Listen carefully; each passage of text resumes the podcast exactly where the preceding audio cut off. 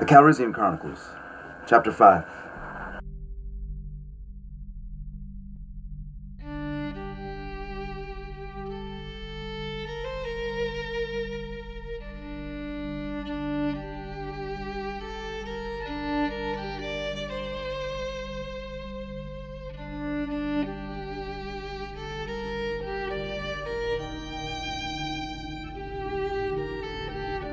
He is arrogant and he's hungry.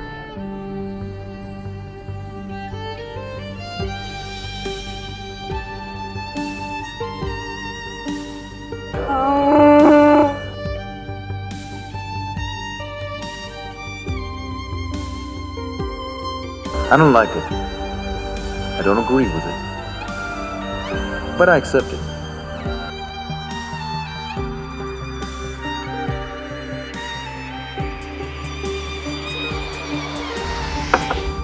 People are predictable.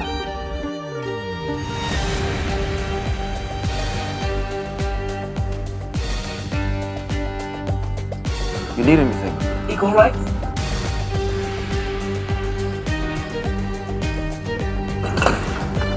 Just did the Kessel run in 12 parsecs.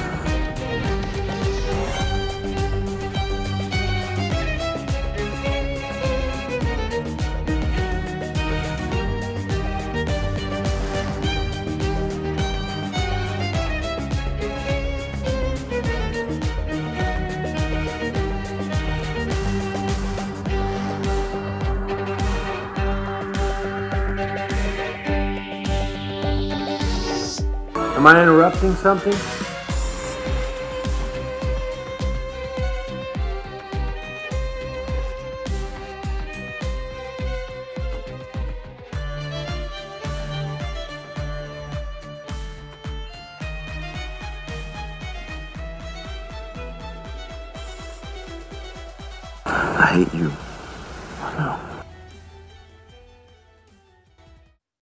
Hey guys, and welcome back to yet another episode of Question Possible Answer. As always, I'm Peanut, and as is the new usual, unfortunately unable to be here is my co-host Tog.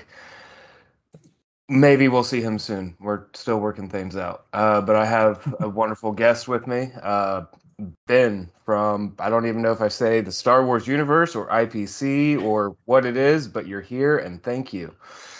From all of the above. I'm I'm I've got my hands in a lot of pies these days.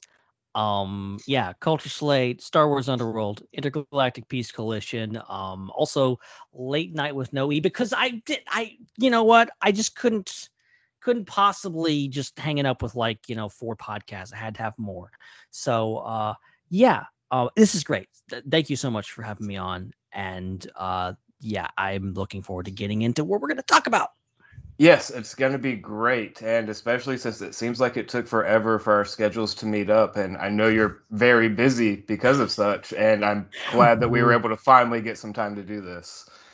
Yeah, the the main reason I'm doing this right now is because normally speaking, I am okay. Full disclosure here for those for those of you who are listening in the future. Um, usually I am doing Star Wars Underworld podcast right this second. Um, Yeah. but we're not doing it tonight because Disney Plus Day is tomorrow, and we're recording our big show then. So uh, we got tonight. So I'm I'm I was free tonight. I'm free on a Thursday night for the first time in forever. And what's great is I'm still getting you to talk Star Wars. I, you know, I wouldn't have it any other way, really. So, hell yeah. Uh, so just really quick, right off the top, uh, if you aren't aware, if you somehow found us just browsing your podcast, uh, you can find us over at anchor.fm. You can find our full library of episodes there. Uh, there'll also be links to all of the platforms that you can listen to it on. Uh, find us on Facebook, Instagram. Just search "Question Possible Answer." You can find updates to our release schedule there, and occasionally some fun behind-the-scenes footage. Um, I think that's about it for the plugs. I'm sure I forgot one. I'll get it in the end. Just a uh, quick insert here uh, in the editing phase. I did forget one plug. Uh, our email, which not our most important one because you can still reach out on Facebook and Instagram to send us messages, but you can use that email address, which is question possible answer at gmail.com. send us what movies you want us to discuss in this format. Uh, send us your thoughts on this episode, previous episodes, what you liked, what you didn't like, what you want to see more of. Maybe there's a someone that you know that might make a good co-host for an episode, a good guest appearance. Um, just anything of the sort, you know, what you would normally use an email address for, I guess. I'm kind of rambling here. But, um, yeah. Um, so this might seem a little misplaced in the episode itself because I'm recording this after the fact and inserting it. But yeah, uh, back to the episode. but um, so we kind of teased it a little bit. We're talking Star Wars, but sp- specifically, that's always a fun word to try to say. Uh, we are talking Solo, a Star Wars story. Yeah. So, Ben, right off the top, I'll just ask you, what were your thoughts, I guess, leading up to the movie? Were you ecstatic because it was another Star Wars movie? Were you unsure if we needed this story? You know, there were all these arguments before the movie came out. Which side were you on? Yeah, I was I was kind of all over the place. I was. I remember having some very intense podcast discussions leading up to that because I was, you know, it was this whole thing about like, well, Han Solo just died in The Force Awakens, and like, wh- what's the deal with this? Why are they? Why do we need this movie? What is this? What is the point of all this? And like, yeah, it's another Star Wars movie. I'm, I'm gonna be excited. So like, it's it's hard to it's hard to steer my brain away from that. My just Star Wars obsessed brain is always gonna be like more Star Wars. But you know, I want it to be good Star Wars. I want it to be meaningful and like being and doing all this thing and, and doing the gargantuan task of recasting Han Solo, this gigantic character, all this kind of stuff. Like, why are they doing this? Like, and I have to say, coming out of it, I my opinion was flipped. My opinion was like I went in going like, okay, I'm not sure I even want this movie. What's the deal with this? I came out going like, I want more of this, which shocked me. Um, and I remember I don't remember my specific opinion like coming out of the movie, but like I remember like having a really interesting perspective on it and going like, okay, I could I could watch more of these. I understand this movie justified its, its existence to me. Um, so going forward, and, and I can't believe I'm saying this, but like I'm disappointed that we didn't get that Han Solo trilogy or whatever they were planning. You know, it really was a bummer that the movie didn't do as well as it could have because I think it's one of my favorite new Star Wars films, if not one of my favorite Star Wars films altogether. Yeah, it's definitely up there in my favorites list as well. Um, so for me going into it, um, I don't remember ever actually watching a trailer for the movie because I know just here in the past couple years, I finally started being like, okay, I will look for scoops and spoilers and behind the scenes footage before. I used to be one of those. I don't want to see the trailer. I don't want to read about it. I'll know the cast list maybe, but like I want to go into it blind, you know, get the full experience. And so I went into it just like just knowing uh, it's a movie about Han. I didn't know any of the details, but I just kind of figured, okay, yeah, we'll most likely see a lot of the stuff that we ended up seeing. You know, his build to who he is and I went into it just like, oh yeah, sure. And I was like, who's Qi'ra? Like, who's this person? You know, just like I was yeah. like, oh, I was like, okay, so here's a spin-off character. And then I just came out of the movie going, was not expecting that at all, and I loved every minute of it.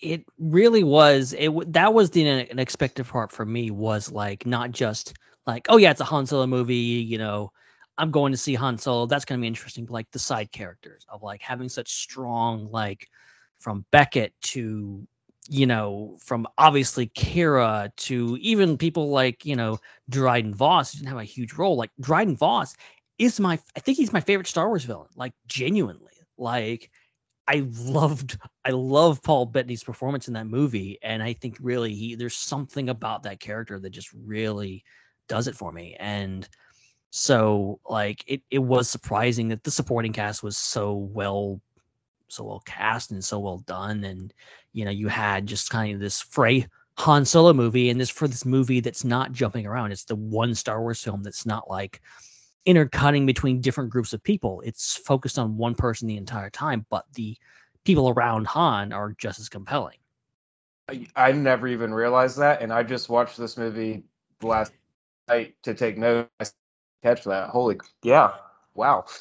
I know it blows your mind when you think about like, wait a minute, there's no like every other Star Wars movie is like, okay, we're, we're focused on this person, this person, and it's like Han's. There's no intercutting. There's no nothing. It's just like, boom, you're Yeah, focused he- on Han. Yeah, he, he's in every scene. If he's not there in the beginning, he definitely shows up. Yeah, the closest we get to it is like like they there's a like one cutaway to like Enfys Nest and like what Enfys Nest is doing. Um, like, Yeah. like, oh, we put the tracker on this ship and that's what they're doing, whatever. Like that's the closest we get. Which I have a. Since you brought that up, I will jump right to that towards the bottom of my notes. The tracker. At Yeah. no point leading up to this, do, at least you know there is no exchange of information for them to know they're going to go talk to Lando. Lando owns this ship. So did they just break in and put trackers on every single ship, or you know, because I, I feel like there was a plot line missing that they oh probably Oh my ended up on the cutting room floor. But it's like uh, because I saw that and immediately I was like, first off, the first time we see the Millennium Falcon, of course, it's impounded because what a piece of junk. and it's, And it's, it's, it- it- something- it's not junk yet, but it's with the junk.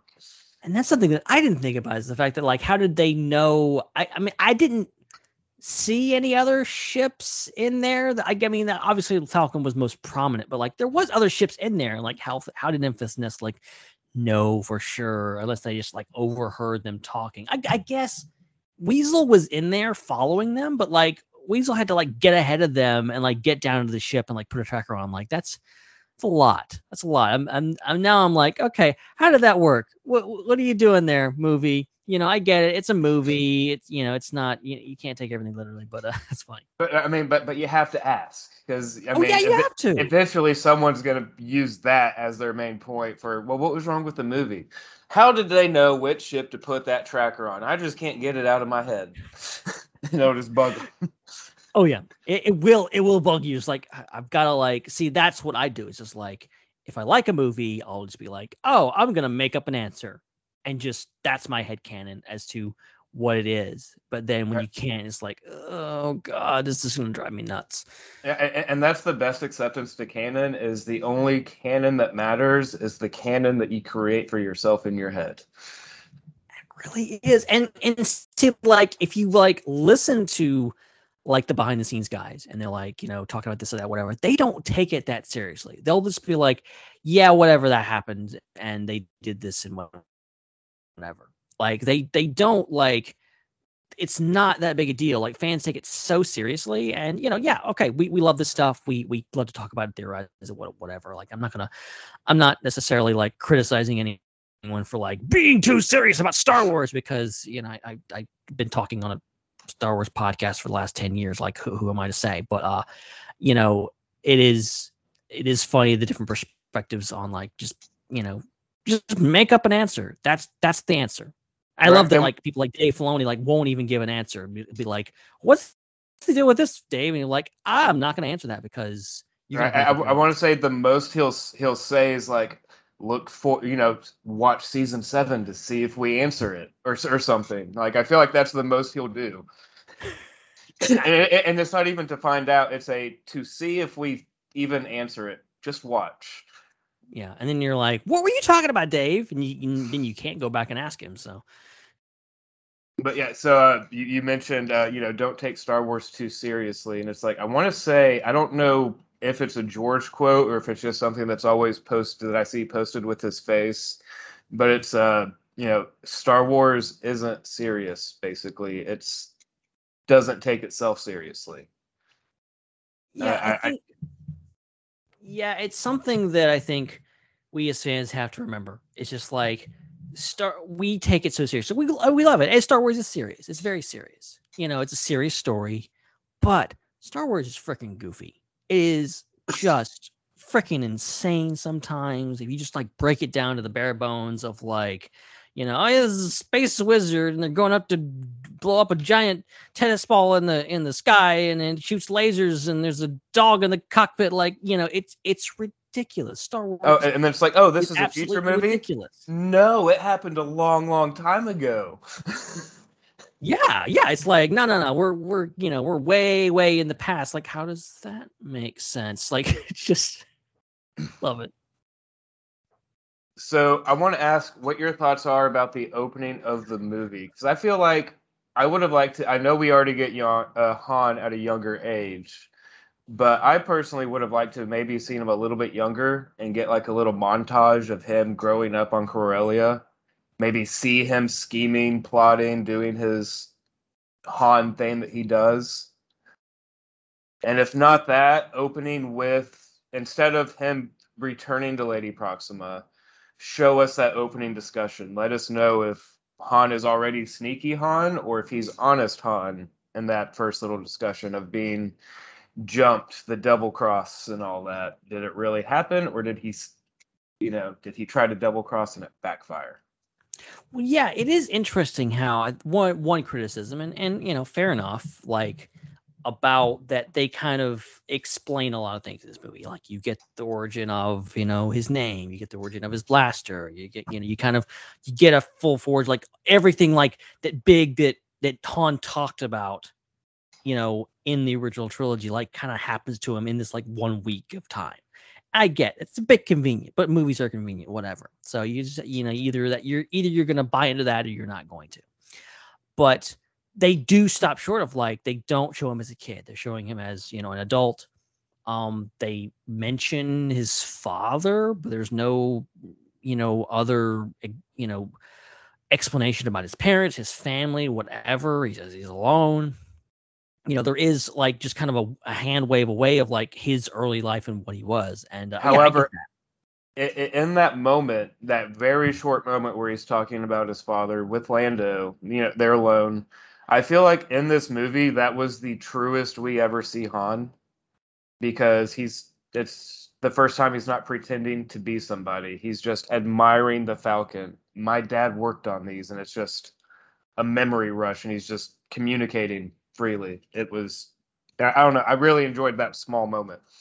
that's one of my favorite scenes in the movie it's it's a very vulnerable moment for han you know him just kind of being real and and and establishing and and, and establishing that like the his like love affair his the start of his love affair with the millennium falcon isn't just like oh cool ship it's like it means something to him um and you know i just love him just a little bit of like you know it's not beating you over the head with like oh here's his parents it's just like no no no you know they were in the past something happened who knows you kind of can infer this and then uh of Ha- lando's line about oh my you know i'm not uh, not too hot with my father but uh uh, my mom uh, the greatest woman i've ever known. I'm like oh, i want to meet your mom lando. Like that's that's that's that's something that i want to learn about you.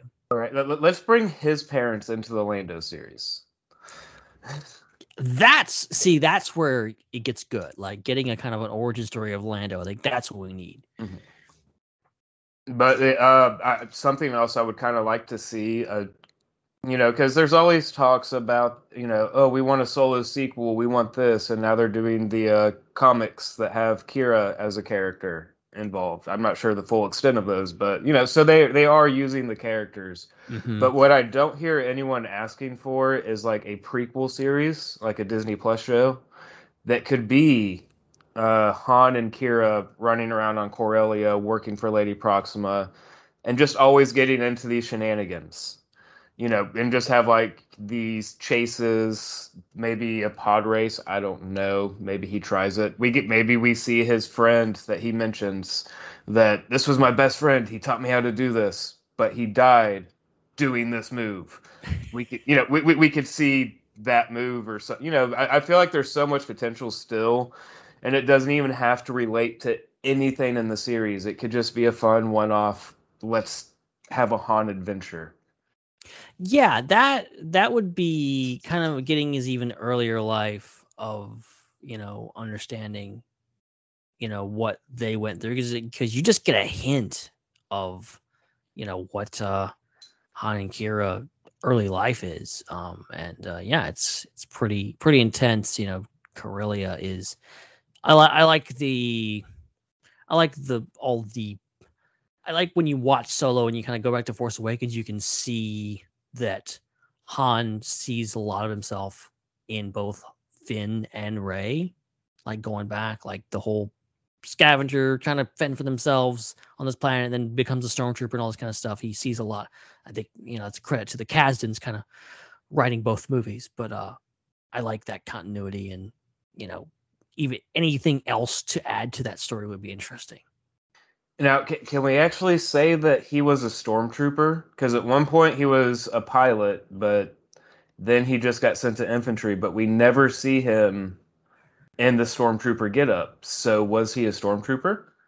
Yeah, it's funny how they like the problem with like having a character that's a stormtrooper is that you can't hide their face. You don't hire Alden Ehrenreich to portray Han Solo and mimic Harrison Ford and then put him under a helmet. And then like, hey, wear Oh. this. We don't want to see your face for the first half of the movie. So they create this like mud trooper getup where it's, you know, he, he's got this big open thing, which like I don't know what advantage it has other than just like having a helmet that's more removable. Um, I don't know what advantage it has over, you know, stormtrooper armor, which really doesn't seem to have any advantages at all. Um, so uh, that's that's interesting. know, you know, he is kind of a stormtrooper, but he's a mud trooper, I guess. I think it's what they're called. I don't I know. I don't think I've heard that terminology before. I like that one. Well, I have a, troop. I have a somewhere I have a a stormtrooper. It's just like a literally just a stormtrooper with uh with mud on it, and it's called a mud trooper. so, and I'm the idiot that bought it because I could have made it home. I already had a stormtrooper, but whatever.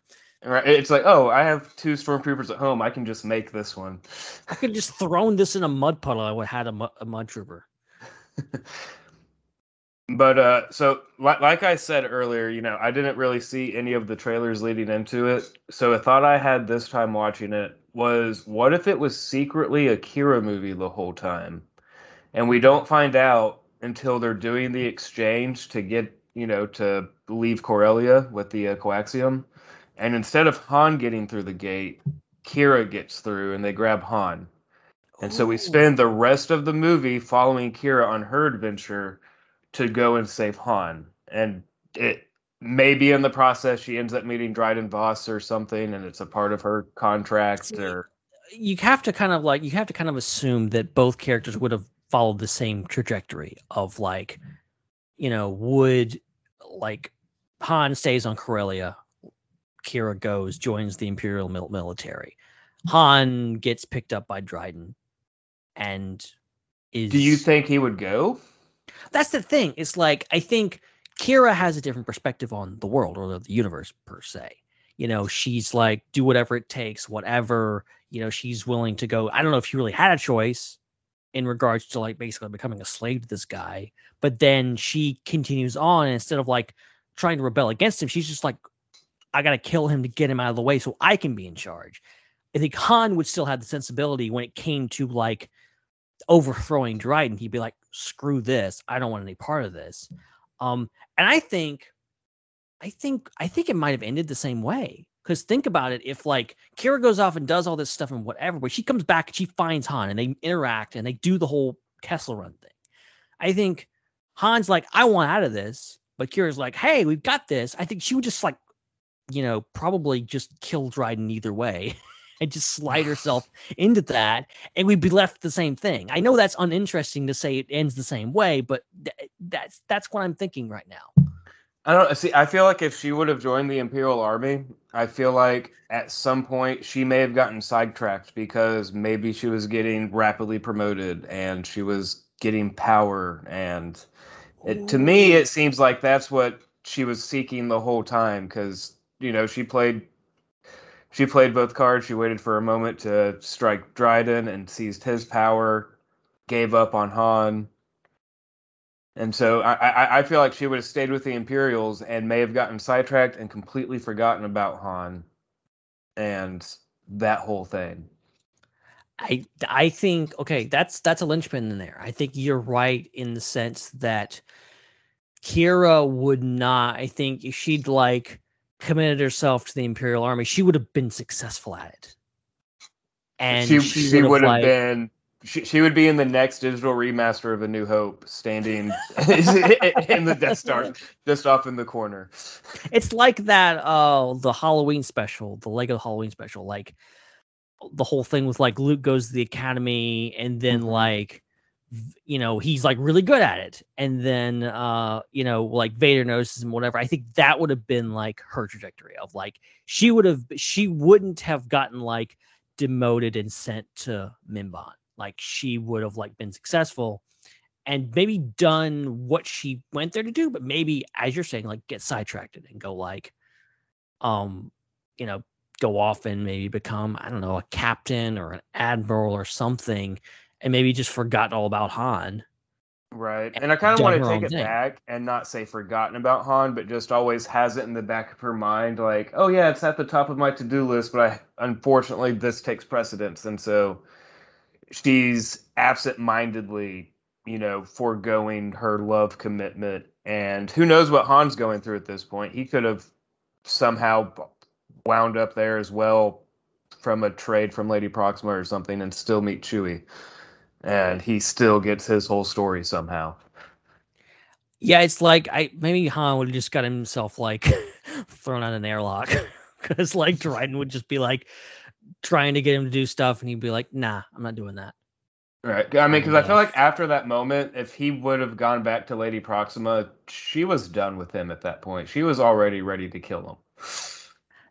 yeah i think like if if he had stayed if he if he didn't like do the whole like i got a thermal detonator and i'm gonna not afraid to use it like uh she would she was gonna kill him. Like she was done with him. Like i think i think qi'ra has like negotiation skills. Like she was she was like stepping in and like hey we'll pay this off or whatever. Like han doesn't care. Han's kind of an idiot if we're being honest and qi'ra was the smart one. I, feel like Han did his best he could to learn from Qi'ra with negotiation, but he couldn't help but but use his try to use his silver tongue every chance he got. And sometimes it worked, sometimes it didn't.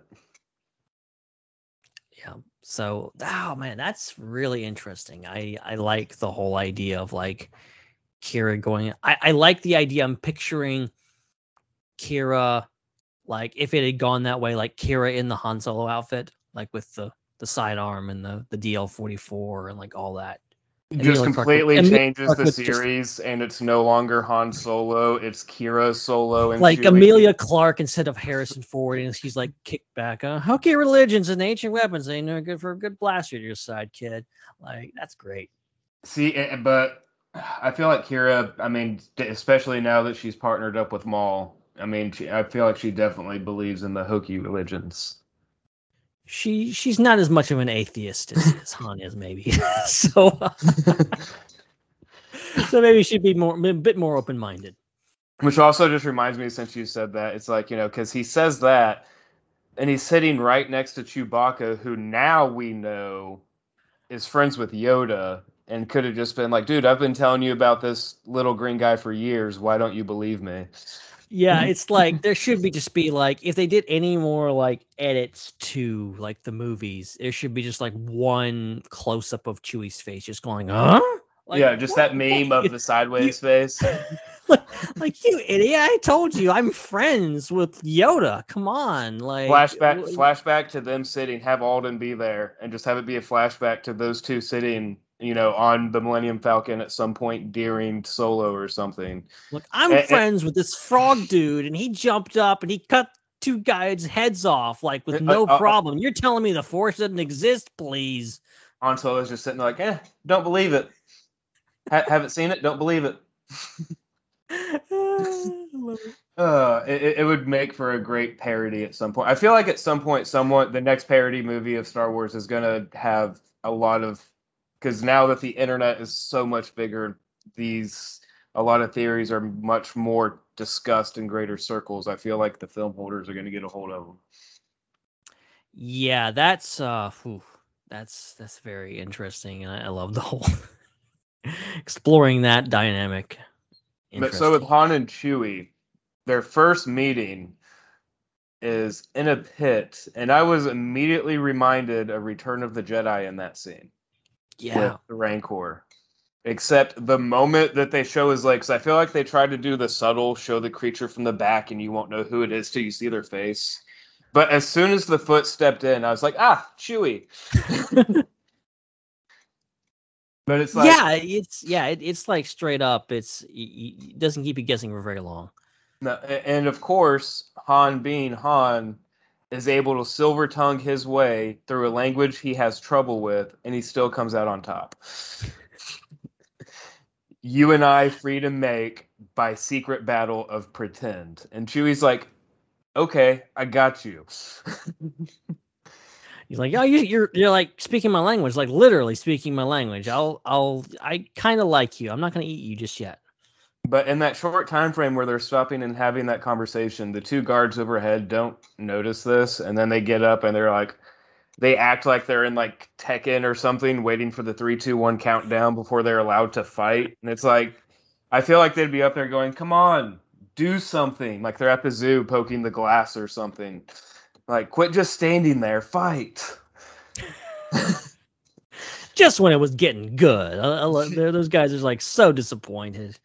And, and, then there's no there's no guards around whenever they break out. They were able to make a completely clean run the whole way. I feel like there should have been one sniper or something to be like, "Hey, the beast, he's escaping with the thing we tried to feed it. This might be dangerous." Yeah, they, they teamed they teamed up. We're screwed.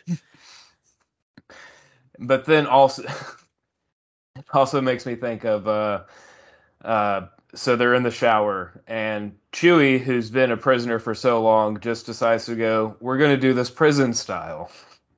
And Han's just like, can we not take turns in the shower, please? Or can we please take turns in the shower? Chewie's just like, dude, I just got out of the big house. This is how we do things in there. Han's just like, okay. And, and, I guess that's the night that they became friends. Yeah, they got they got intimate. They got intimate. Yeah, like they, they, for real. They went they went from fighting to showering together that night. That's bromance right there. that's one of the best scenes. That's genuinely one of the best scenes. I love it. it really is. And then, uh, so the only real thing with this movie that I can like draw something on to be like that shouldn't work is the grav boots on the train. Like, yeah, they should work, but they shouldn't work like they do because when that train goes sideways, they, yeah, their feet should still be attached, but they should be like slumped over unless they've got some serious upper body strength and lower body strength to keep themselves rigid. And then when they go to take a step, that leg should also go to fall. The oh, okay, here is here's my rebuttal to this. Here's my here's my head canon explanation. We're talking about head okay. here. Um, my my feeling of that is like they're big, like they're really big, like that whole suit is really big. I'm thinking it can't just be a uh it can't just be like the boots. It has to be like it has to be like in some kind of exoskeleton. Like it has to be like supporting their body. Cause like you're right. Like they would just like lean over. Like they wouldn't stay in that position. And like when you like pick your foot up, like that would put all your attention on that one foot. Right. Unless there's like, and there has to be like some other kind of either some kind of like repulsor lift technology where it's like keeping them upright, or I think it's like a really cool effect, but it's doesn't things. And again, it's like Star Wars is like, oh, sound in space. Like it's it looks really cool, but doesn't make a lot of sense. Right, but it's just, at the same time, I'm just like, uh, like it, it doesn't escape it from me at all. It was just one of those things I saw it and I was like, make a note of that because questionable. And oh, I gotta jump back to this one real quick. Sorry. Uh, so there's, I'm not sure if you've heard this theory, but so in Solo, whenever he's signing up for the Imperial Navy, um, we hear the Imperial March, but it's in a different uh, octave. It's a little bit higher pitch, a little bit friendlier. Um, so there was this theory. I don't remember the exacts of it, but so whenever we hear it in A New Hope, we're hearing it how Vader would sing it to himself because he wants it to be more dark and menacing. So every time we hear it in A New Hope and the the trilogy, because it's darker, it's Vader thinking it, and like that, you know, that's the dark guys being like, yeah, you know, And then, but then from the other side at the recruitment station, it's all happy go lucky, like, no, come join us. you know, it's funny. It's funny, you say, and it's it's kind of a parallel to this because there is is something that that blew my mind recently. If you if you're familiar with uh, David W. Collins and his his soundtrack show, I went to one of his panels at celebration. He broke down the music of the Phantom Menace, and if you listen to the end of the Phantom Menace, specifically the whole parade sequence, it's this really cheery, upbeat song. If you break it down, you slow that sound I down. think I heard this. Yes. It's it's the Emperor's theme. It is Palpatine's theme. It's the da da da da da da that theme. It's just jazzed up. Like this is basically the same thing. And you know, it's like, oh, it's like this is the cheery, happy version, but then like when Palpatine's alone and he's he's feeling dark, that's the he, he gets into the real dark version. But I, That's you know, the I- version he submitted, and they said, no, we're going to just make a couple of uh, professional changes.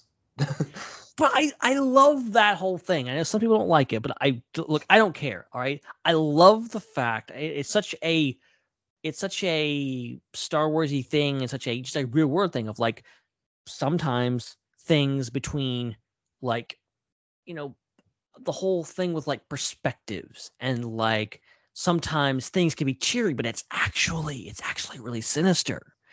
And like it depends on your point of view and it's like oh they they can turn this really like most recognizably menacing film score of all time and turning it into this something that's in universe can be like oh join the empire be a part of something like i love that whole thing doing it and again with you know the whole thing i think it's i think obviously that's supposed to be diegetic you can like the characters can hear it i think the the parade music is also so like those two songs are canon all right Right? Yeah, yeah. The music is definitely canon. I, I just hope all the songs are canon. Hell yeah Uh, oh, I, I have in here listed "Rest in Peace, Rio," the Ardennian. yeah I, I, I, man, I feel like I feel like he didn't have to die. The only reason they killed him was because they knew they didn't need the pilot going forward, and they didn't want to spend the money to have a whole scene for him to be like, "Oh, the job failed. I'm going back to Ardennia to enjoy." Uh, I don't remember what whatever roast he was talking about earlier. Run to I, no, it's uh Minox, Minox Mine- roast. Yeah, that's what it is. Is it so? Because I, feel like that would have been just a, an even better ending. Because I mean, we already lost. Uh, oh, I'm forgetting her name in that same scene. Um, Val.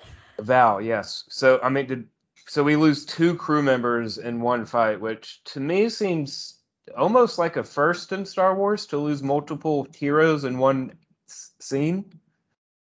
I mean, not including Attack of the Clones, whenever a lot of Jedi are killed on Geonosis. Yeah, it's uh, you know, to set up that as like, oh, these are main characters. These are gonna be like your buddies for the next little while, and then they're they're dead. Very well. Like ignoring ignoring the whole the whole like controversy around Val, and I, yeah, I agree. She, they they killed her off way too soon. Um, I think she should have stuck around. I, I would love to see. Thing I understand, like thematically in the movie, it's all about like, hey, we need to kind of we need to shed some of the fat and get down to business and have Han be more of a focus. And uh, but uh, still, unfortunate that we had to lose Rio. Right. I, I feel like it would have been cool if they kept Rio around because in Jedi Fallen Order, they have an Ardennian as the pilot of that ship as well. Yeah. So I feel like it would have been really cool if they kept Rio alive and like had him go back to Ardennia and then maybe off screen somehow he meets up with that crew or something and becomes the pilot for that ship and it's a fun little Easter egg, but alas it's not. yeah, I I like that whole. I, just like his species. He's really cool. I mean, they, they really, it really does seem like they would make the best pilots, just jumping around the cockpit, hitting switches. Yeah, to having like literally like a, a monkey as a like a, a Star Wars character, like the advantage of that, and especially being a pilot, like it just makes total sense. And then also major appreciation to Beckett. Like, sure, he's a bad guy, but he's a great team leader. I mean, you can he knows his team inside and out. Whenever he talks to Rio and he's like, "Are you okay?" He's like, "Yeah, I'm fine." Immediately, he knows he's not okay. Uh, he's talking to Val, or you know, he he knows them all, and just like a good leader would. And even with such a short time with Han, he figures Han out. The only person he doesn't really figure out is Chewie. Yeah, I I Beckett. I mean, it's it's it's a credit to uh to good old uh Woody Harrelson, like just how great that character is. Um and totally makes sense in the context of like, you know, understanding why Han is the way he is. You know, and and this whole cynical side and because you you have to kind of like it had to be kind of the inverse of like a new hope of like you can't you couldn't just start with like you know this grizzled i don't know you know this this type of uh you know this this han that, that wasn't very likable you had to make start with kind of an idealistic han that just gets completely driven down by someone like beckett who uh Right. is uh you know just sees the world very cynically very just like yeah i don't care about anybody or anything Right. I I mean, yeah, because like with A New Hope, we start with I have a bad feeling about this Han, but in Solo, we get I have a great feeling about this. So we get to see he hasn't quite plunged into that negative mindset that I wouldn't even call it a negative mindset, but just a more he realizes later on that he's not as smooth as he thinks he is, but he's still going to try. Right. Yeah, exactly. So it's uh yeah, I, I like that whole thing. I like I love kind of Beckett's just being this kind of just an, an a-hole throughout the whole movie. Um just doesn't care about anybody. Um great. All right, and it's hey, that's dry uh Beckett, that's who you're gonna learn it from. But also with Beckett, because it also tie tie into the original trilogy even more, because in the original trilogy we have the reference of uh, have you ever seen a Wookiee pull an arms off because it lost or something like that? The whole let let, let the Wookiee win. Well, in this scene, Beckett and Chewie are playing, and Beckett wins, and Chewie flips out. The first time I saw that scene, I thought for sure we were about to get the reference to exactly what Han was talking about. and it would have fit because in Star Wars, it is normal for characters to lose an arm. Yeah, that I love in that scene. I love like because like you know Chewie's presented always as kind of a, this loving character. You know, he's very tender and all this kind of stuff, but like he does have a temper. Um, and I love that. I think they actually like went back and like got some of the original like there was supposed to be like more figures on the dejarik board, but then like they cut him in a New Hope, and so like they went back and like put him Mhm. in the thing, and like when he hits the board, like they disappear because he glitched the board, and like Wait. that's like canon that like Chewie broke the board, and you can't have those characters anymore. Right. But also with that scene, it brings into question because I saw something else. You know, if whenever they turn off the board, if you grab that last frame of the creatures or whatever, of them being there on the board, and you go to a New Hope whenever uh, R2 is playing against him, in that scene, the creatures start in that same position, their same spaces on the board. I haven't gone back to actually verify that, but I saw something and it looks real close. So to me, that just makes me wonder: Has no one played this game in what 25 years? 50, however, how, however long it's been, like. Like they know it's there. Chewie wants to play it apparently, but it looks like it's the same game technically. I love I love like the continuity within the movies is like they play it on screen, but then like if there's like 30 years past, no one's played it. Right, they- they're like, we got to make sure it's the same. It's like I understand making the creature go away because it, it glitched, and obviously they don't take very good care of that ship. I mean, the first time he flies it, he makes it look like what we know and love. But there's definitely minimal upkeep done, so I doubt they would fix any of the wiring on that machine. yeah, it's uh it's funny. It's fun. I love I love the whole it's just like, yeah, we're just gonna create this and like, oh wait. Someone like this, this ship's been stolen like ten times since you had it last, and no one's played the game. And, and then I don't think we ever see it turned on again. Wait, no, uh, no, sorry. What I was thinking of was no, sorry, I got it mixed match. It's whenever Finn turns it on. I think in the sequel trilogy, he turns it on and it picks up from the last scene of that it was on in A New Hope. That that's what that Right. was. That's what. Right. There, there, there's so much usage of this small board game throughout the whole saga. I can't keep track of it. Yeah, and then they're like, I love Rise of Skywalker. They're like playing and like they can't beat Chewie because he's been he's like the, the the one person that's been playing it this whole time, and like, And, just like, and "Eh, I'm I'm, yeah, I'm idea." sure R2 inscribed a note or something. Let the Wookiee win. I love it.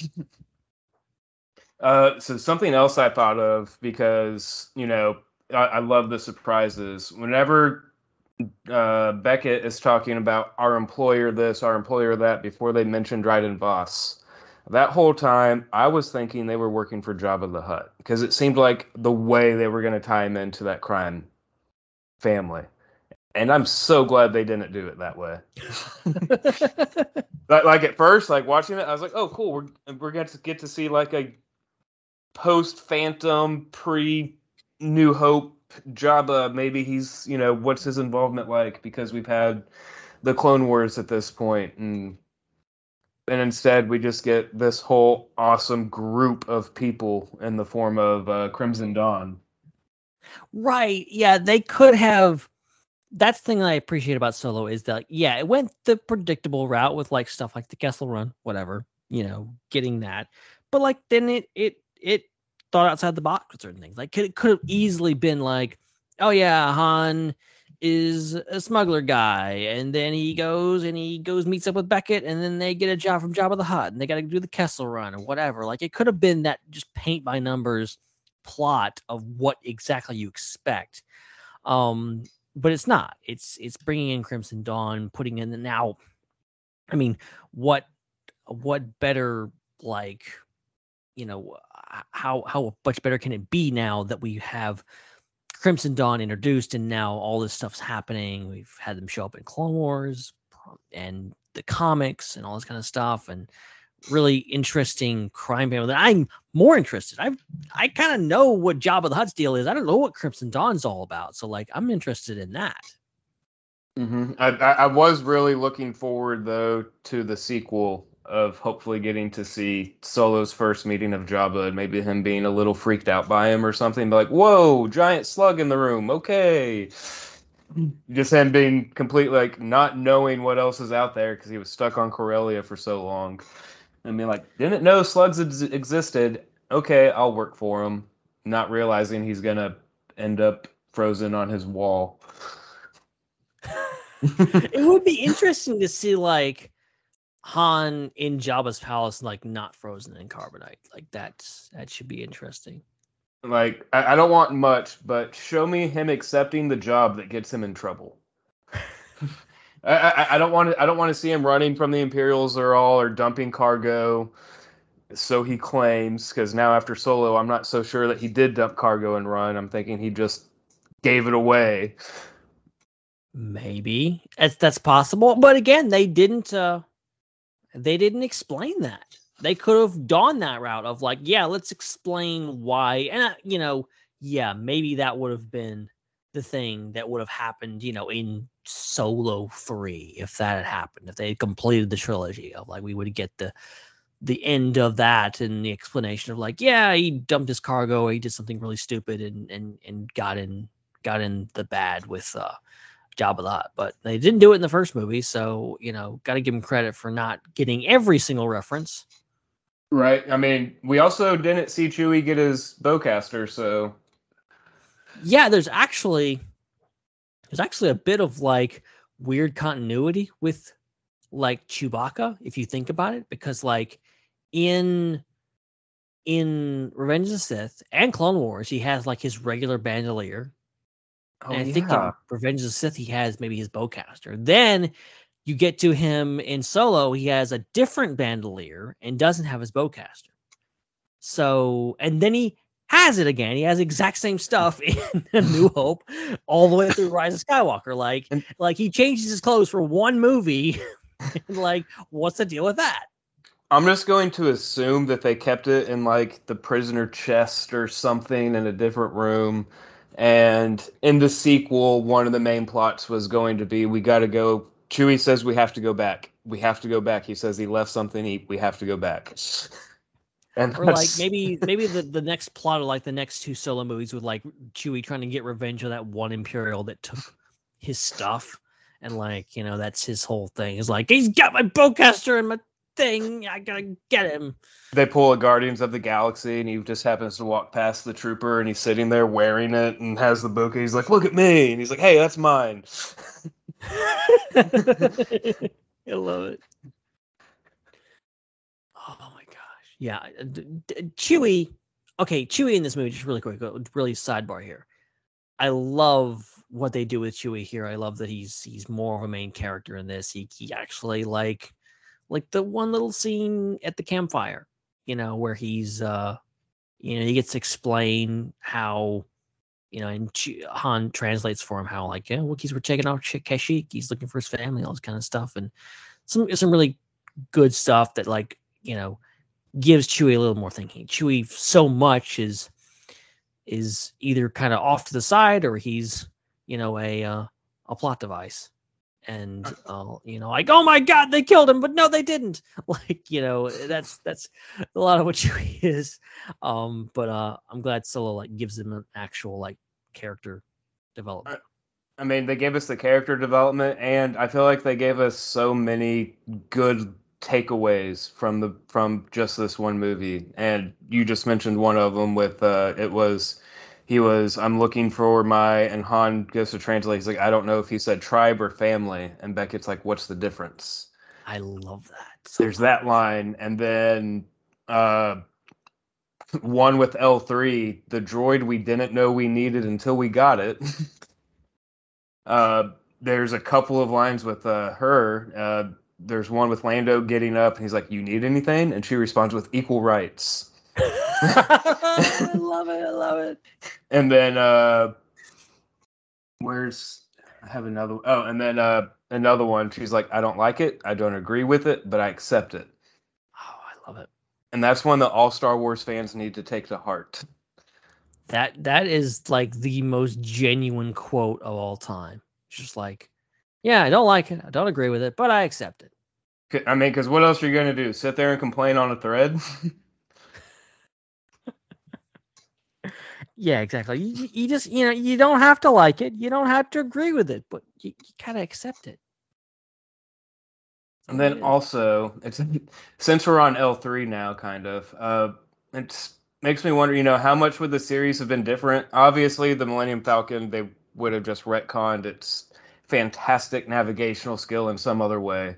But it's like, what if L3 never got hurt to the point where she had to be incorporated into the ship? That is really interesting. Because um, this ship just gets better and better because of small things that kind of just randomly happen. Right. I mean, and they hold the setup like, oh, she's got the the best damn na- navigational, you know, computer in the in the sector or whatever. Um, and you know that sets up to the Falcon having that. Um, do kind of feel sorry for L three. You know, uh, she she's all about that equal rights, and uh, she didn't get none. I mean, but at least in her final acts, she started a revolution, and she she, she went out happy.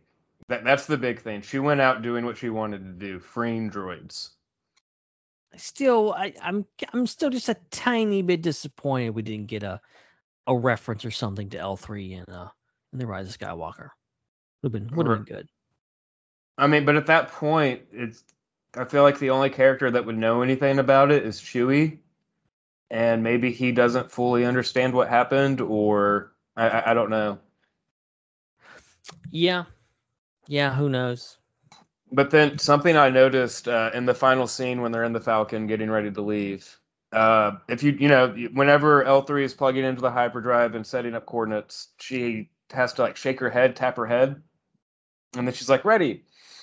And the final scene, Han's putting in coordinates and he reaches over to the Navi computer screen and he starts tapping it a little bit, just like L3 would have to do before while she was preparing to make the jump to light space. Oh yeah. Which I makes me get- wonder did he just slowly forget to do that over time and that's why the Falcon has some of the problems that it has in the future series? Yeah. I that's interesting. Wow.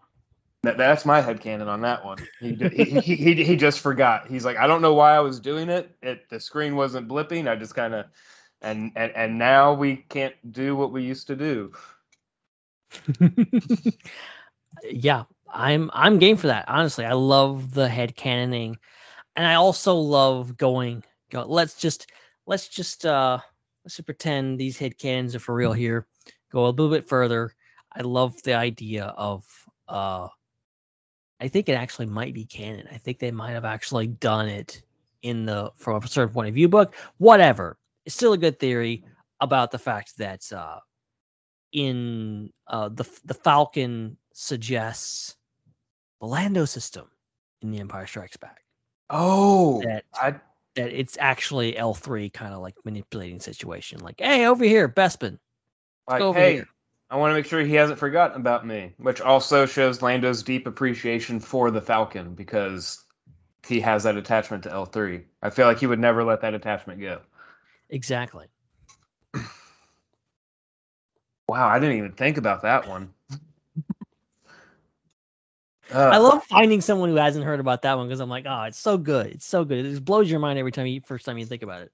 Right, like, I've heard of the one of Han being like, "No, Professor, I need you to hook into the Falcon and talk to her and figure out what's wrong," and then him being like, "Oh, it's such an odd dialect." Like, like, like I've heard that one because I feel like you know that was where it kind of spawned the whole, "Hey, let's put her in this." But yeah, I hadn't heard the her being like, "Take me to see Lando." so good. So in Solo, we get our first live action introduction to the card game of Sabacc. Yeah. We see we see it a couple of times. Now, you and I have actually played Sabacc together. yes, we have. Nowhere near the skill of these players because it's simple but hard at the same time. It's it's so weird. It, it's a math game. It really is. It surprised me like how fun it is and uh how complicated but also not that complicated. Very interesting. it's not complicated until you get one of those cards that's got a design on it, and then you have to pause the game to look and figure out what that card means. Like, how much is this worth? Well, uh, how many do I have? I've got like six negative and five positive. What? Okay, it's just it, it's a bit confusing.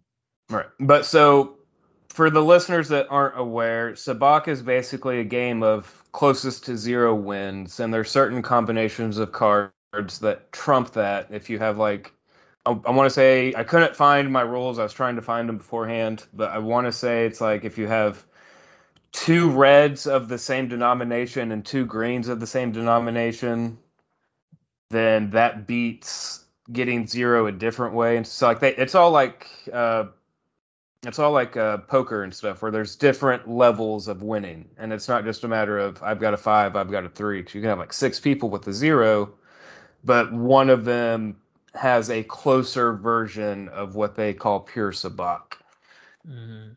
which the whole thing that made me want to get Sabacc and play it was I was trying to figure out because there's the first time that they play, he mentions there's no way he could have had that hand. That card was already played. And I was like, well, hold on. Aren't there multiple cards in a deck? A deck of Sabacc only has two versions of that card. And oh, if I remember properly, they did show earlier in the sequence that one of them had been played. And if I remember properly, in that scene, Han has the other one in his hand. So he's like, there's no way he could have had that card. I had it. and that, that's so I had to get, I had to get the deck just to be like, all right, let's figure this out. Let's try to recreate that scene. And I was like, oh, It's it's amazing when like you try to like find a flaw. You're like, ah, I'm gonna catch him. I'm gonna catch him. Like, surely they didn't catch this. Surely they wouldn't like have all the rules and they wouldn't have got it right for the movie. Oh, they did. Oh, like it's actually for real. Like you can play the game in real life and it's the same as in as in the movie. It's great. yeah. The only thing that I don't ever see in the movie is the dice roll. Because you know, after every series of everyone makes their turn, do you want to draw a card, trade a card, or stand? I believe that's how it goes. It's been a while. I think the last time I played was with you actually. so it, it's been a while. Wow. but uh so after every turn like after one full cycle around the table you there's dice that come with it and you roll them and if it comes up doubles of whatever it is it doesn't matter if it's doubles everyone discards their cards and redraws the same number Oh yeah, yeah, yeah. yeah and, and you do that three times and then it ends so it makes me wonder how much of a skill-based game can it really be if you throw in that random dice roll at the end of every cycle? Interesting. especially that you know they're willing to bet ships on it and they could be like turn two and be like yeah i've got a great hand and be like oh well look at that. You have to discard and redraw and you don't get an option on doing anything because that was the final turn.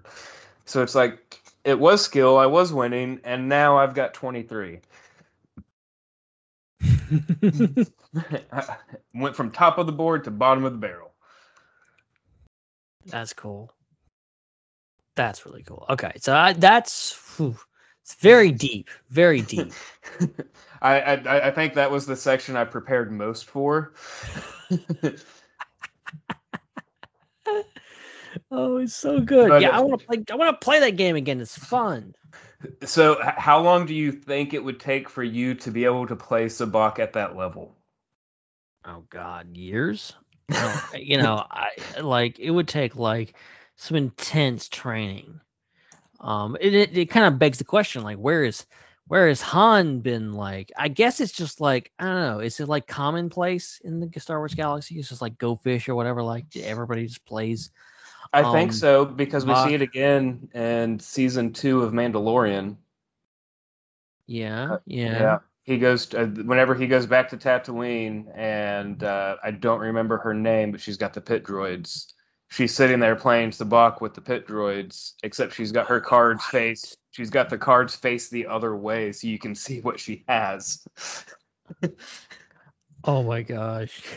But because I was uh, recently, well, I say recently, it's been a while now, but I was doing a rewatch of season two, and I think this was right after I'd gotten Sabacc actually, and I was just rewatching season two, and I was like, wait a minute, rewind, pause, look at this. It's like, yeah, that's Sabacc, but it wasn't the normal Sabacc like uh, because you know like how bicycle cards have like red, blue, black as like the back of the card, and she had a special Sabacc design, I guess, on her cards, which I thought was kind of cool.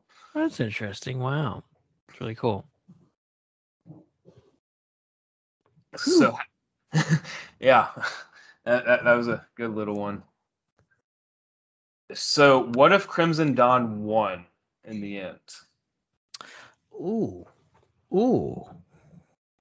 Be it Han choosing to follow through with that plan of we're gonna trade the coaxium or whatever and pull a sly one, or just for whatever reason they show up and they actually they win. They just kill Enfys Nest. What repercussions do you think that would have for the future? Well, yeah, because like if because like this sets up a lot and like it it really I don't know, you kind of have to figure in like Han is the big linchpin here. Like Han is very like he's kind of the the he's the the person that kind of makes everything happen in in A New Hope. Um if Ben and Luke got a different ride, like how would that have been different? Um, if if Crimson Dawn wins and they capture or kill Han, you know, how does that change the trajectory of Star Wars universe? And you know, and you know, what happens to Qi'ra and all that kind of stuff? Because Dryden was not happy with her, and Enfys Nest obviously has a part to play in the rebellion, and we, we she could have a p- important role in the future too. We don't know about. So like, you know, that's a whole can of worms there that like you could really draw a lot of you know, strings out of that to like, okay, this this really could like affect things. And who knows? In one day's time, we could have answers to some of these questions. Damn it, you're right. like I've just been kind of thinking, it's like it's so weird doing like a discuss. I, I understand why you guys held off on a day of doing your show, and we're not even discussing Disney Plus Day here. And it's just like, wow, they could. yeah, we're just gonna have to like. I I hope like they're gonna announce like Solo two tomorrow. I just know it. And this this episode. I'll, I'll be calling you back for edits. we'll just do like a follow-up discussion like oh okay we were wrong about that um hopefully most of this will be semi-timeless discussion um but yeah know that we are we are this is pre disney plus day 2021 so if we sound stupid um we're not we're just ignorant of the future And and by the time this one comes out, Disney Plus Day will probably have been a couple of weeks ago. but so so it, it'll be old news by then on internet terms, unless there was just something amazing. like like give me a full Obi Wan trailer, please. i love it Um, so and also at the end, we only ever see everyone dying in I don't even know what you would call that. His meeting room, his like I don't know. It's just where his office, I guess, Dryden Vos's office there on the ship, and I feel like there's multiple levels to that ship because they're a part of the party, and then like, hey, let's go over here and talk. So are they leaving a building and going to the ship? Because if not, I feel like there's a lot of party goers very confused at the end. Why why are we going to Dathomir? I don't want to go to Dathomir. I think I think we're meant to believe is that like they like it's like a cruise ship and like they just stop and then like people just get on and they just have a party and then I don't know maybe they're aware of what's going on maybe they're not. I it seemed like towards the end like the ship was kind of deserted. Um so you know I don't know if anybody was still on board but like I have a feeling they're just like along for the ride. They're just like whatever. We're partying. We're drunk. We don't care. Go to Dathomir.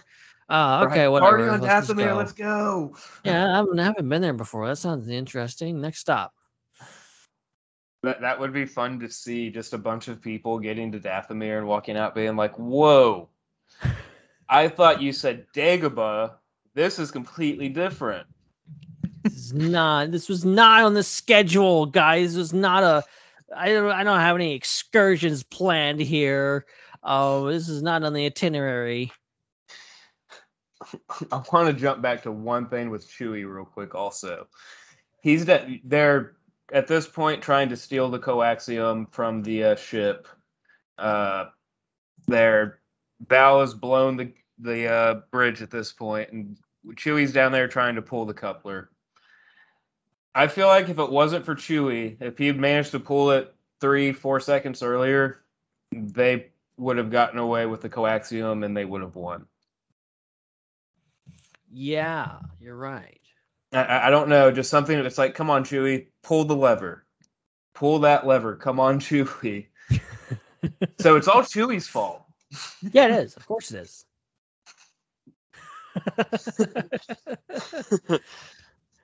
Poor Chewie. We, we give him so much to do, but we're we're gonna blame him for one simple task. Yeah, of course, of course. He couldn't get the dang coupler. He's the only person who could do it, and he didn't do it right. Dang it. Um, so do you have any fun thoughts, theories, etc., for this movie that we haven't touched on already? Mm, it is. I mean, it's it's it's a wild movie, and like I said, it's it's one of my favorites. Um, and we've covered a lot, like a lot more. Like I didn't, I didn't really prepare for this at all. Full disclosure. So like, you know, this was this was this was fun. Um, just kind of riffing. But you know, it is it's it's a whole thing, and you know, it does. It's it's hard to kind of like you know kind of go over like the what ifs and like what if this happened whenever because it's the lowest stakes star wars movie it's not about the galaxy you know about to go up in flames or a super weapon about to destroy all the planets it's just like okay um we got to go make some money and if we don't do this one thing that angry dude's gonna kill us. Like that's the plot of solo. Like it's just like we got to go steal this we got to go steal this gas and we got to go steal this nos from these other dudes and these you know on this you know hellhole planet kessel and then make this run and then not not die and not not make the angry dude even more angry. So like i, I love that I mean, But, we, uh, we we don't get a super uh, Death Star planet blower upper gun, but we do get a giant Death Star in a sense. so I mean, we still get our Star of Death. It's just not what we're used to seeing.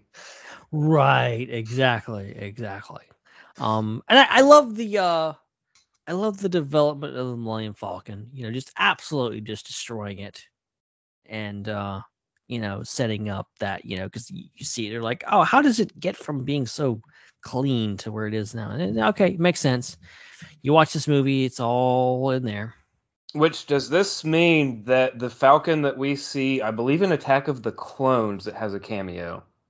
yes does Does this mean it's a different Falcon? Because that happens prior to this, and the Falcon as we see it in Solo is definitely not in that condition.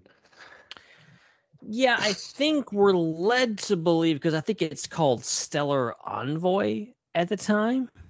And like George Lucas says Millennium Falcon is in Revenge of the Sith. So you can't change that. That's canon. It came out of Okay. George's mouth. So but what I'm curious about is like I guess we're supposed to believe that like it was owned by somebody like Lando owned it at the time, but Lando acquired it sometime after and he like I think Han does say like, "Oh yeah, you had some work done," and like, "Yo, he put a, uh, a escape pod in the mandible notch and all this kind of stuff." Like, it's kind of implied that like Lando got it, he just like sunk a bunch of money into it and just like really souped it up. Which that was a line that I missed the first time, which had me questioning everything I thought I knew about the Falcon. Was Lando putting the escape pod in the mandible? I thought Yeah, I thought he had purchased it like that, and I was like, hold on. I thought the Millennium Falcon was supposed to be like a, a freighter mover, like a, a dock ship, basically. And I'd missed that whole conversation that they had that first time about, oh, yeah, my dad worked on the docks with these and all that, and basically confirmed that it was a, a, a, a work vessel, basically.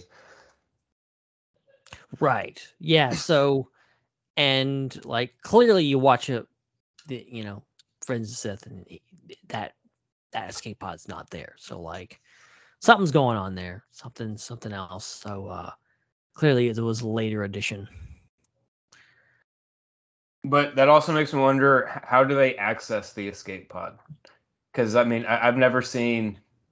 I mean, I, I haven't been on very many virtual walkthroughs of the Falcon or anything, but I feel like at some point you've got to see that door, and I, I don't know what would be there because I, I want to say canonically there's normally a giant freighter box there, so you really wouldn't have a need for a window.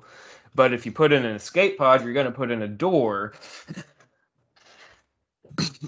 Uh, that's just my brain going off the rails at that point. It is it is weird that you don't see like how do you get out to all that? What's what's going on there? I don't I don't I don't know. I don't know. But uh because uh, there's no real. I- I'm, I'm actually watching the movie right now. Like, there's no like door or anything over there. But I think there's supposed to be like storage out that thing. I have the, I have the the visual dictionary and the incredible cross sections I have studied very much. And uh there's supposed to be like uh, you know, docking stuff and whatever else. Um, of course, that was made long before this movie was even thought of. So uh, yeah, who knows how Alright, canon that is. I mean, that just means they have that much more information to go off of. Exactly. So I guess we'll jump into uh, final thoughts on Solo, and I guess if it's the version you would have, I guess we'll just go with final thoughts. I was trying to think of something fun to do with it. I can't right now. I understand. I understand. Um, I like I said off the top, I really ended up enjoying this movie. It's got one of my favorite soundtracks of any Star Wars movie. It's really fun in the sense that if I'm just if I just want to chill and watch a Star Wars movie, I I might reach for Solo. Like there's a good chance of it. Just a fun, you know. It's it's not the beginning or the end of any trilogy or whatever. I think it's amazing how like we got this grand sequel trilogy, and I, and for the most part, I enjoyed it. But uh, you know, the Rogue One and Solo, these spin-off movies really did kind of to me kind of stand out as some of the some of the strongest stuff we've gotten in recent memory. I think Solo gets a bad rap sometimes, and I I don't think it deserves it. I think it deserves a lot of credit for doing some really interesting things, and you know, overall telling a interesting story, doing a story that like well no one asks for this. Well who who asks for any of this? We didn't ask for star wars in 1977 but we got it. You know maybe maybe this is a lesson that you know some of the best things in life aren't asked for. They just happen. And uh you know the the storytellers had something in mind. They did it. And here we are. And i appreciate what they did here i appreciate what solo was trying to do and it was an experiment and they were trying to do some more stuff with it and i wish they could do more of it. I can't believe i'm saying that because i didn't really want a solo movie to begin with and here we are. Now i am bummed that we didn't get a solo trilogy. So uh that's that's where i stand on solo. I really love this movie and i'm gonna have to watch it again after doing this podcast. You're welcome. Uh, final question. If you had to choose two Star Wars movies to show somebody, only two, they have never seen Mm. the saga, and it can't make sense to them in the end, what two movies do you show them? oh it can't make sense You want them to be a little bit confused by it all. I would show them this one. I would show them Solo definitely. Like Solo is like pretty straightforward, and then like you get to the end, it's like Darth Maul. What? What's going on here? Like you, you're left with question. You're a little bit confused. Um, and then um, I think I would probably go with probably it's a toss up. It's a toss up between I want to say Rise of Skywalker. I don't I don't want to I don't want to be that guy and and poke fun of that movie, but that the movie is a lot. Um I will go past Rise of Skywalker and I will say um I'll say Attack of the Clones maybe. It's, okay. It's in the middle of a trilogy and it's it's got a lot going on and they're going to be left with some questions maybe. So we share one movie that's the same. I would start with Solo, but mainly because the title is Solo: A Star Wars Story. So they go into this franchise thinking it's all about Han. This movie's all about Han. It's all of that. We get these characters, and then you're never going to see most of them again. And then I show you The Last Jedi, which has Luke, this character that you do not know because you haven't seen his movies. He shows up and he's asking, Where's Han? What happened to Han? And the audience would just be like, Yes, where is my boy Han? Oh, yeah, sorry, we forgot to tell you it's not his movie. That is because Han is talking about so much in Last Jedi. And he's not there. So, He's so you make there. them You're like, think. you make them think it's this, you know, the movie, it, the series is about Han because the first one is Solo, a Star Wars. It's, it, to me, it just works perfectly. that okay that's great because like they're they don't like specifically answer it like oh they do okay you have like Rey going like why did you kill your father and that opens up like more questions like wait he had a kid wait he like he, he went and had a kid and like where's qi'ra like she had he had Right. a kid with this other woman that we don't know leia Which, and and she he killed him like what's the deal here What, which we see the dice in Jedi also, don't we? Or is it Revenge that we see him or Return? No, the the continuity with the dice it o- really only exists between um Solo and Last Jedi. Okay, yeah, so that would work out even more because they would see maybe they would see Leia and be like, "Is that Qi'ra? Why are they calling her Leia?" it's amazing how like Solo and Last Jedi like totally interface really well because they were made about the same time and like there, there's some little things that work out right, But like if you watch them just like completely on their own and you don't know anything about Star Wars, it's so walk away with many confusing. Yeah. That's great. And uh, that's where we're going to end it for this episode of Question Possible Answer. Uh, ben, where can everyone find you at? Well, they can find me personally at Ben Hart with no E, just how it sounds. Um, they can also follow me at the SW for all Star Wars stuff. Um, they can follow me at IPC Podcast for my other podcast, IPC. Um, and I also do some other stuff. I do stuff with at Culture Slate. And there's like a thousand different uh um handles associated with that because I run social media for that. It's a whole other thing. Um, so yeah, you've you probably you probably see my posts all the time. You just don't know it because it's it's not me because I'm I'm I'm behind so many things and Exsidious and all over the place. But uh, yeah, um, Now Yeah, I'm wondering how many of your posts I've liked and I haven't realized it. yeah, because uh, yeah, I'm I'm I had a lot of viral ones today. Um, because we had the Kenobi trailer and uh, yeah, and then uh, Oh, what was was it the? Tra- I thought it was just a. Uh, I thought it was like a BTS clip or something. sizzle reel. Okay, I, I, I just saw. I, I just saw some screenshots from it, and I was like, I have to watch that later, and I completely forgot about it until you said something. Oh, okay. Well, maybe, maybe, maybe I can hook you up. Maybe I can hook you up. I got it. I got it. All right. I got the goods. All right. Disney one doesn't want you to see it, but I got the goods. I got Oh, I, I, I like getting stuff I'm not supposed to get. yeah.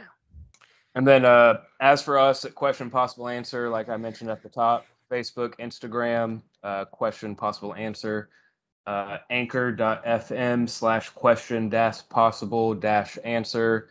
And send us your input on movies you would like us to cover, thoughts on movies we've covered in the past. If you don't agree with something, let us know. All mail is accepted, even the hate mail that we have gotten. It just means we're getting to you. And if you're a listener, you're a listener. So we're still winning. Um, Also, one last little thing here. Uh, check out delayed replays uh, podcast episode this week. If you're not already following his podcast, it's a great little podcast. I really don't want to spoil it. I've plugged them a few times in the past, but uh, make sure to check out his podcast, uh, especially at the time of release. This week's episode, which should be out in a few days at time of release. Uh, he invited me on, and we got to discuss the live action Star Wars Holiday Special 2. Um, and if you're wondering what, when, whatever Holiday Special 2 is, um, his podcast is, you know, I'm not even going to spoil it for you. Just check out Delayed Replay check out the new episode and it'll all be explained there. Uh, check that one out. That's going to about wrap it up for us here. Uh, ben, thanks again for joining me. Oh, it was a pleasure. And I'd love to do it again sometime. This was a blast. Uh, we will definitely figure out a good time to bring you back on for another discussion. Maybe one that's not Star Wars this time, give you a break of talking all that Star Wars information. And and for Tog, who can't be with us, I'm Peanut. Have a good night, everybody.